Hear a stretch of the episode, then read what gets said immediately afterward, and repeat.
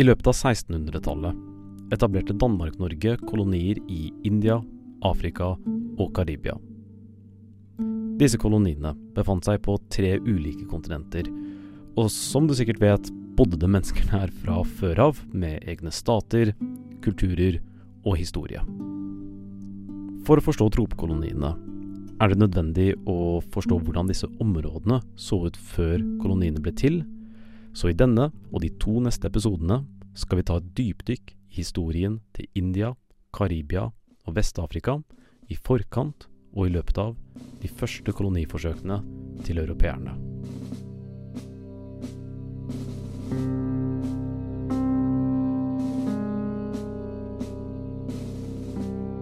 Radionova presenterer Tropemørket.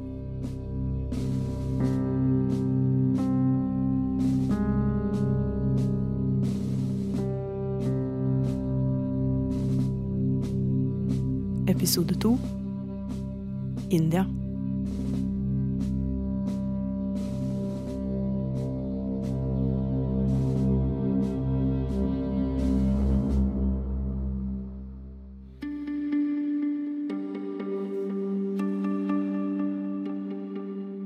Indias historie er et mildt sagt omfattende emne.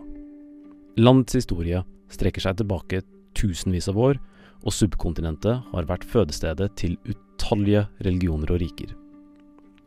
På 14-, 15- og 1600-tallet, da europeiske kolonimakter begynte å etablere seg der, så subkontinentet temmelig annerledes ut enn republikken vi kjenner til i dag. For å få en bedre forståelse av India i forkant av kolonitiden, har jeg invitert Arild Engelsen Ruud, professor i Sør-Asia-studier ved Universitetet i Oslo, for å fortelle oss om India på dette tidspunktet.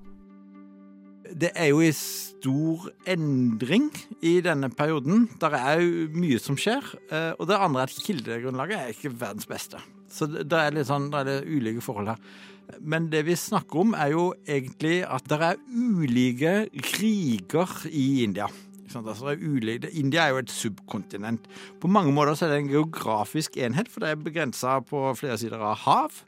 Eh, og så har du i, i øst så har du litt eh, fjell og jungler mot eh, det som er Burma. Og så har du i nord fjell, Himalaya-fjellene. Eh, og i vest da Hindukush og, og det som nå er Afghanistan, pluss da ørkenen i Balutsjistan. Så det, det er på mange måter ganske egentlig greit begrensa.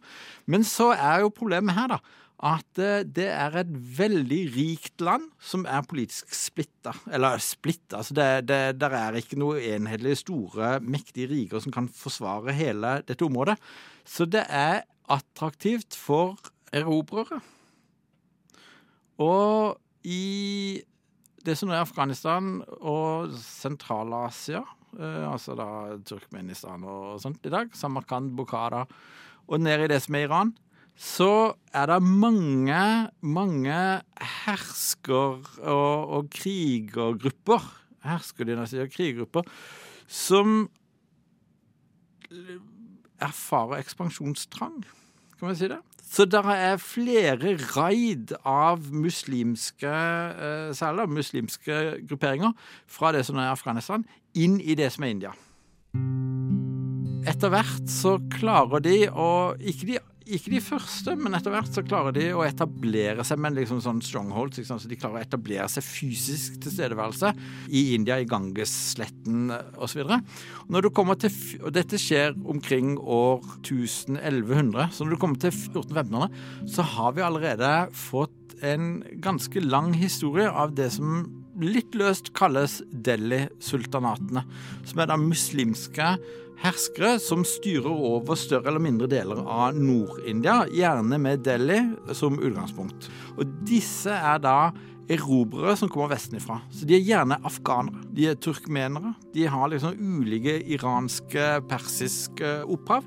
De, mange av de kan være liksom godt blanda av ulike folkeslag, men de har gjerne et dynasti som tilhører en spesiell gruppe.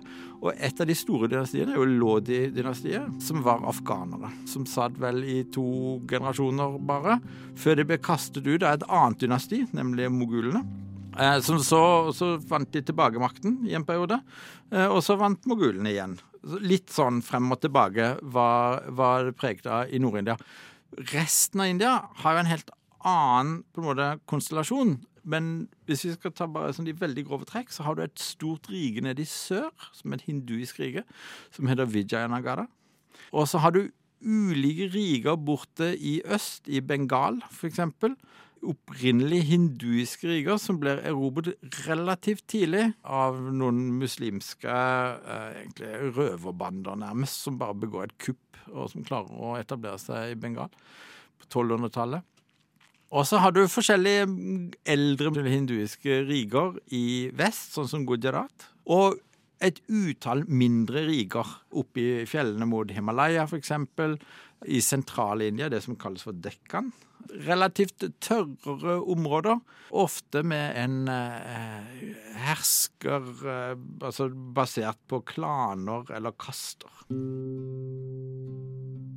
Hvis man begynner helt øverst, så er det visse dynastier som klarer å etablere en slags rett til å styre. Det er visse familier som klarer å etablere en rett til å være herskere. Og mogulene er en av disse. Lodiene var en annen.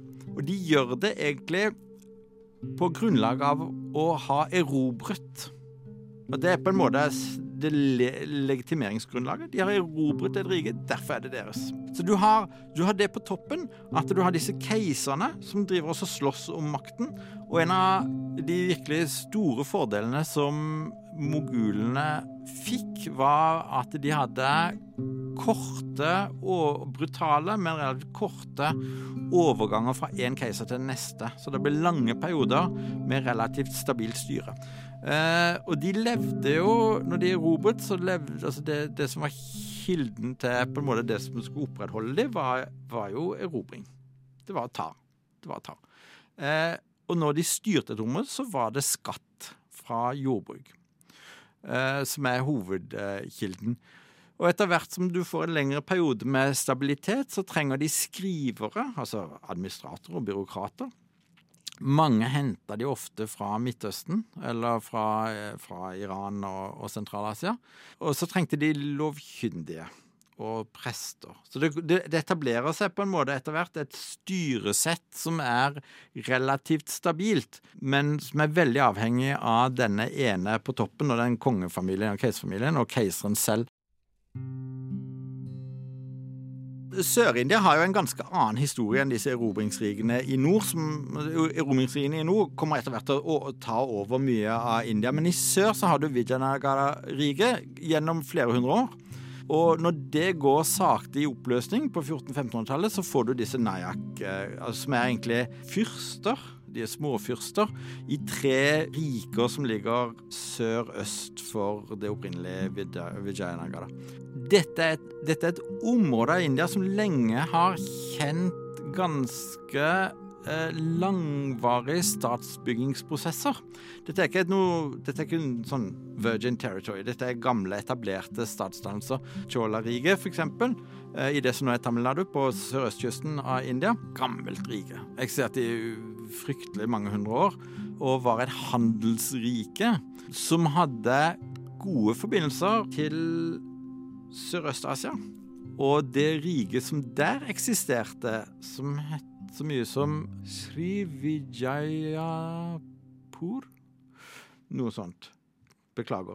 Den skulle jeg ha tatt, men det gjorde jeg ikke. Og, de, og det riket der, der er, det er et hinduisk rike. Så det er nær forbindelse mellom den hinduismen som man har i Sør-India, og den eh, hinduismen som man har i eh, Sørøst-Asia. Og det skyldes mye at Chola-riket var et eh, sjøfartsrike. Og det, disse nærkene bygger i en viss grad på de strukturene og den, de bysamfunnene som eksisterer i dette området.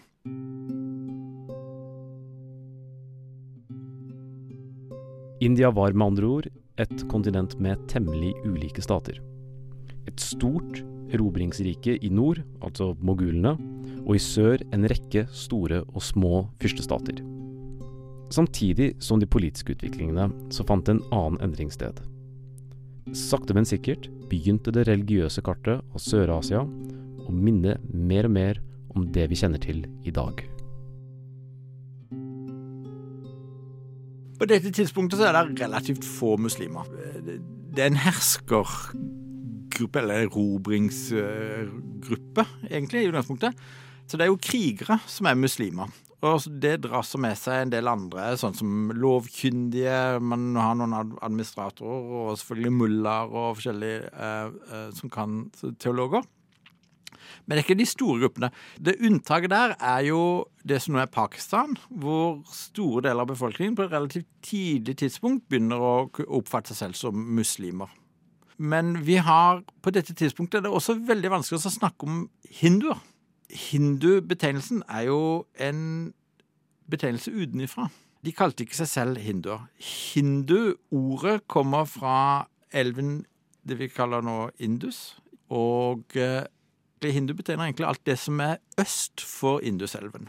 Så hindu er egentlig bare en sekkebetegnelse for alt som er øst for Induselven. Og den betegnelsen har hinduene selv etter hvert tatt til seg, men de hadde den ikke på den tiden. Man kan ikke egentlig snakke om hinduer, men snakke om mange ulike sekter, retninger osv.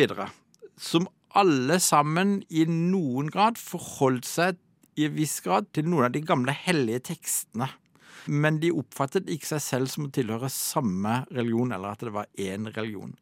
Noe av det som skjer i denne i, Eller skjedde kanskje litt tidligere, på 1100-1200-tallet, er at mange småriger som blir etablert rundt forbi for å styrke sin legitimitet. Og da særlig i sør og øst, for å styrke sin hinduiske legitimitet, retten til å styre, så har de importert visse deler av en teologi som har sitt opphav i Nord-India, rundt Delhi. Og det inkluderte da braminer og skriftlærde fra nord. Og også en sånn tempelkultur, kultus og guddommer osv. som er importert for å knytte seg til på en måte en større religiøs legitimitet. Mens den lokale religionen aldri helt forsvant. Så du har masse det Vi kaller det nå gjerne bhakti eller noe sånt. Men de lokale religiøse tradisjonene vedvarte. Så man får sånn, et veldig heterogent religiøst eh, landskap som vi nå kaller hinduisme.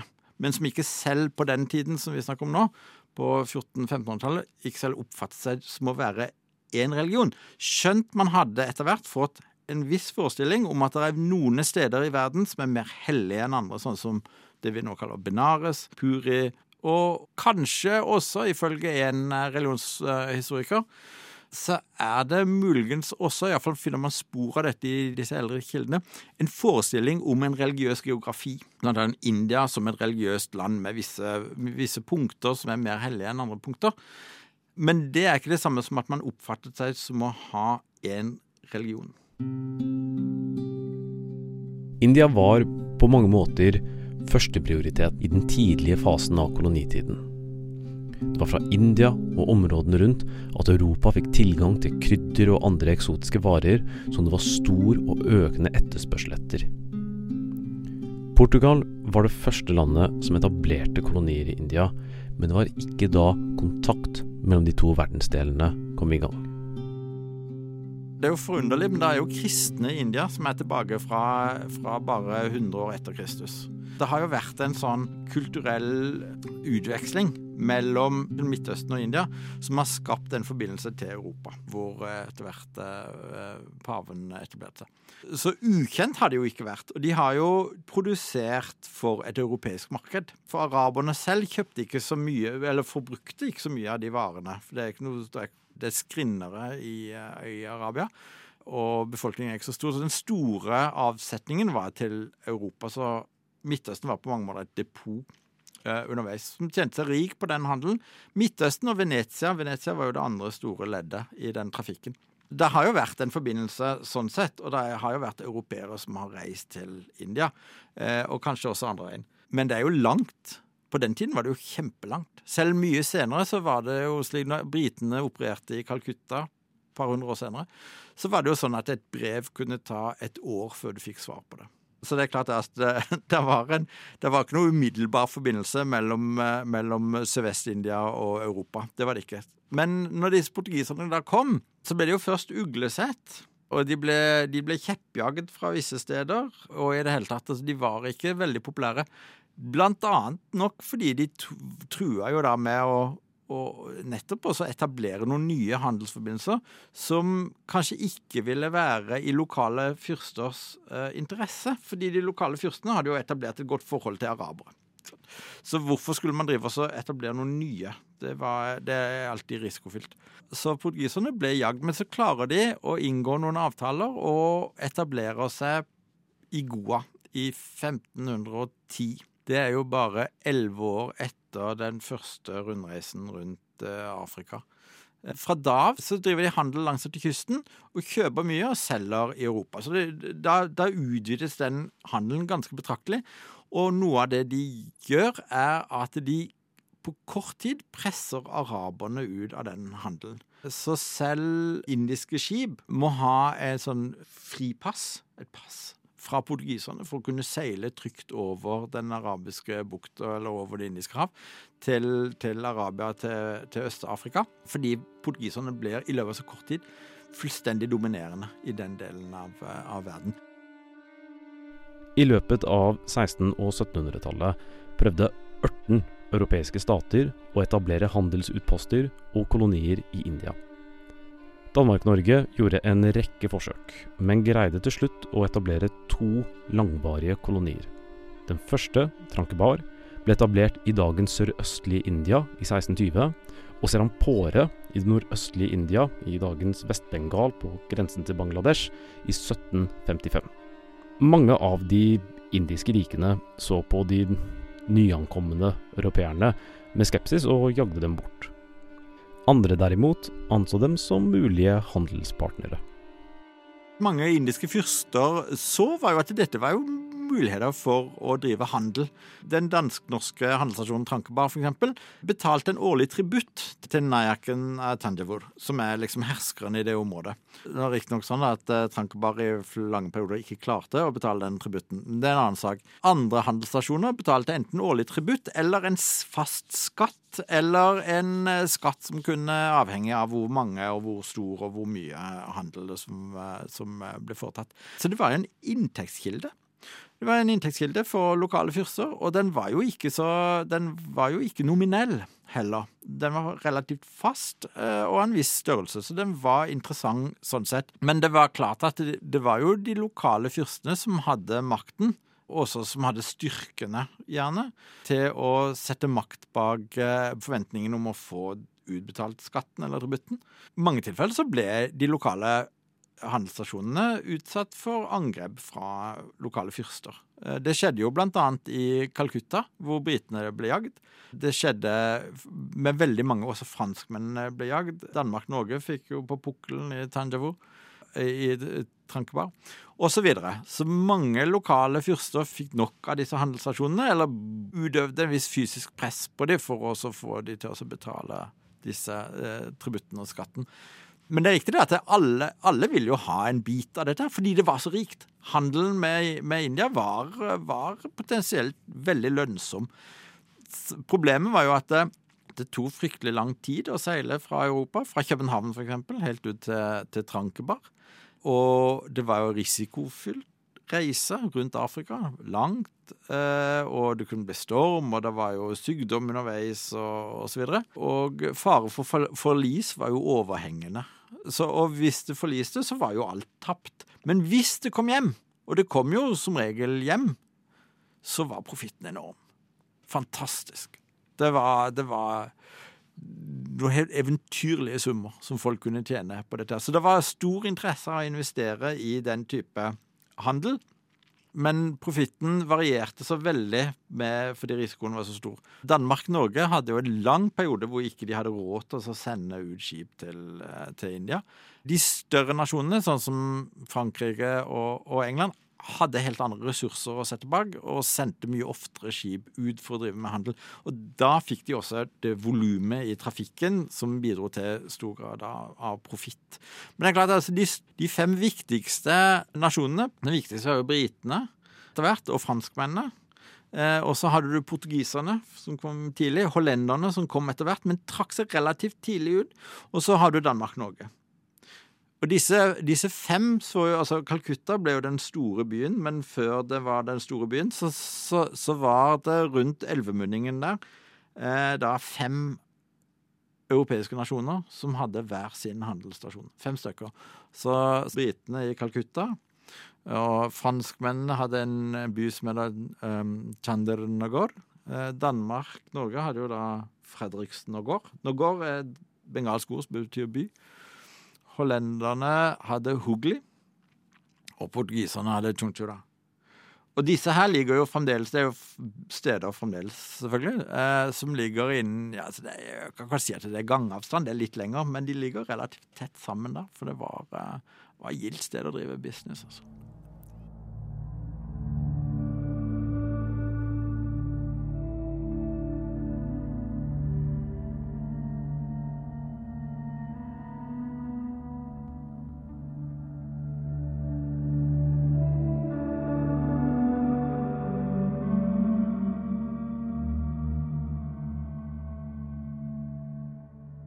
Jeg tenkte som et avsluttende spørsmål Det britiske imperiet endte opp med kontroll av så å si nesten hele Sør-Asia. Um, og har jo vært på mange måter det som har dominert det koloniale ettermælet for det området. Mm. Men hvis vi nå ser da i ettertid, altså hva vil du si liksom rollen i et Noe som vi kan se i ettertid, rollen til Danmark-Norge i dette området? Altså Vi har jo så vidt snakket om noen av sporene. Men drukner det helt i det britiske, eller kan man fortsatt se at Danmark-Norge var med på å endre det politiske og det kulturelle landskapet i India? Jeg tror da Danmark-Norge har en relativt beskjeden rolle i, i indisk historie. Eh, indere i dag eh, Jeg tror de aller fleste vil nok være litt eh, forbløffet over at det hele tatt er en dansk-norsk historie i India.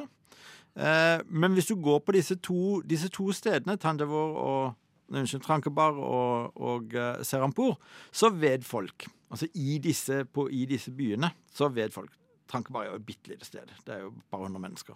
Um, mens, mens Serampur er et litt større sted. Uh, men der vet folk. Der er det på en måte også Så i Serampur så er det, så er det malt et slags billedgalleri Serampurs historie er malt langs etter en lang vegg eh, veldig sentralt i byen. Og der er jo den dansk-norske historien selvfølgelig godt representert. Eh, og så er det jo St. Olavs kirke, som er nyrestaurert eh, av, av, dansker, danskepenger i første rekke. Eh, eh, som, som, står veldig sentralt i byen, og er en, en skinnende eksempel på, på protestantisk asiatisk eh, arkitektur.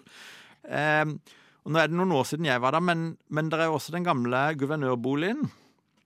Som, skal, eh, som skulle den gangen bli renovert, og som sikkert er blitt det etter hvert. Som er, som er veldig interessant å se, fordi den, den ser jo ut som en dansk herregård. Veldig Helt dansk. Um, så den er, den er, virkelig morsom. Så dette er jo noe av det som, man, man, som er de håndfaste, tydelige tingene som man vet om. Mange intellektuelle, historisk interesserte bengalere vil også vite at den første bengalske teksten ble trykket i Serampore og ikke i Calcutta. Dette var en del av jeg husker blant annet en utstilling i bengalsk eh, eh, hva, hva, det var for noe historie, et eller annet, eh, på, i Victoria Memorial, som var en gang for mange år siden, hvor dette var et sentralt punkt som mange fikk med seg. Eh, men utover det så er det nok litt med, med Danmark-Norge som med de andre små, Holland, Portugal og, og Frankrike, at de er på en måte fotnoter i den store fortellingen om India, som domineres av briter.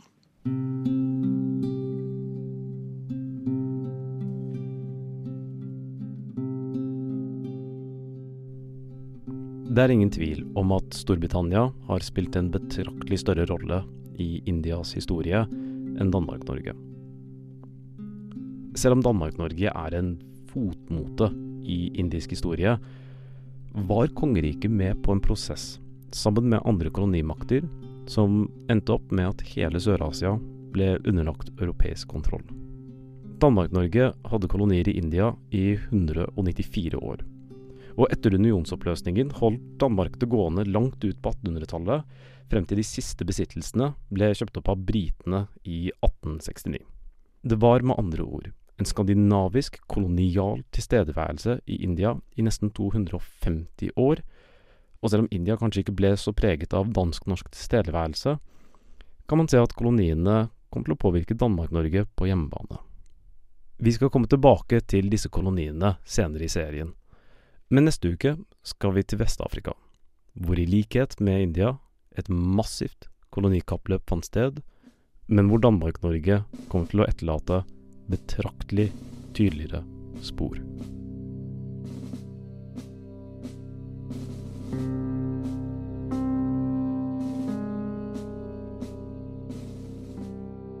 Du har hørt på Tropemørket, produsert av Olav Widsvang. Takk til professor Arild Engelsen Ruud. Musikk lagd av Olav Widsvang og Oskar Skaget. Du har hørt en Radionova-podkast.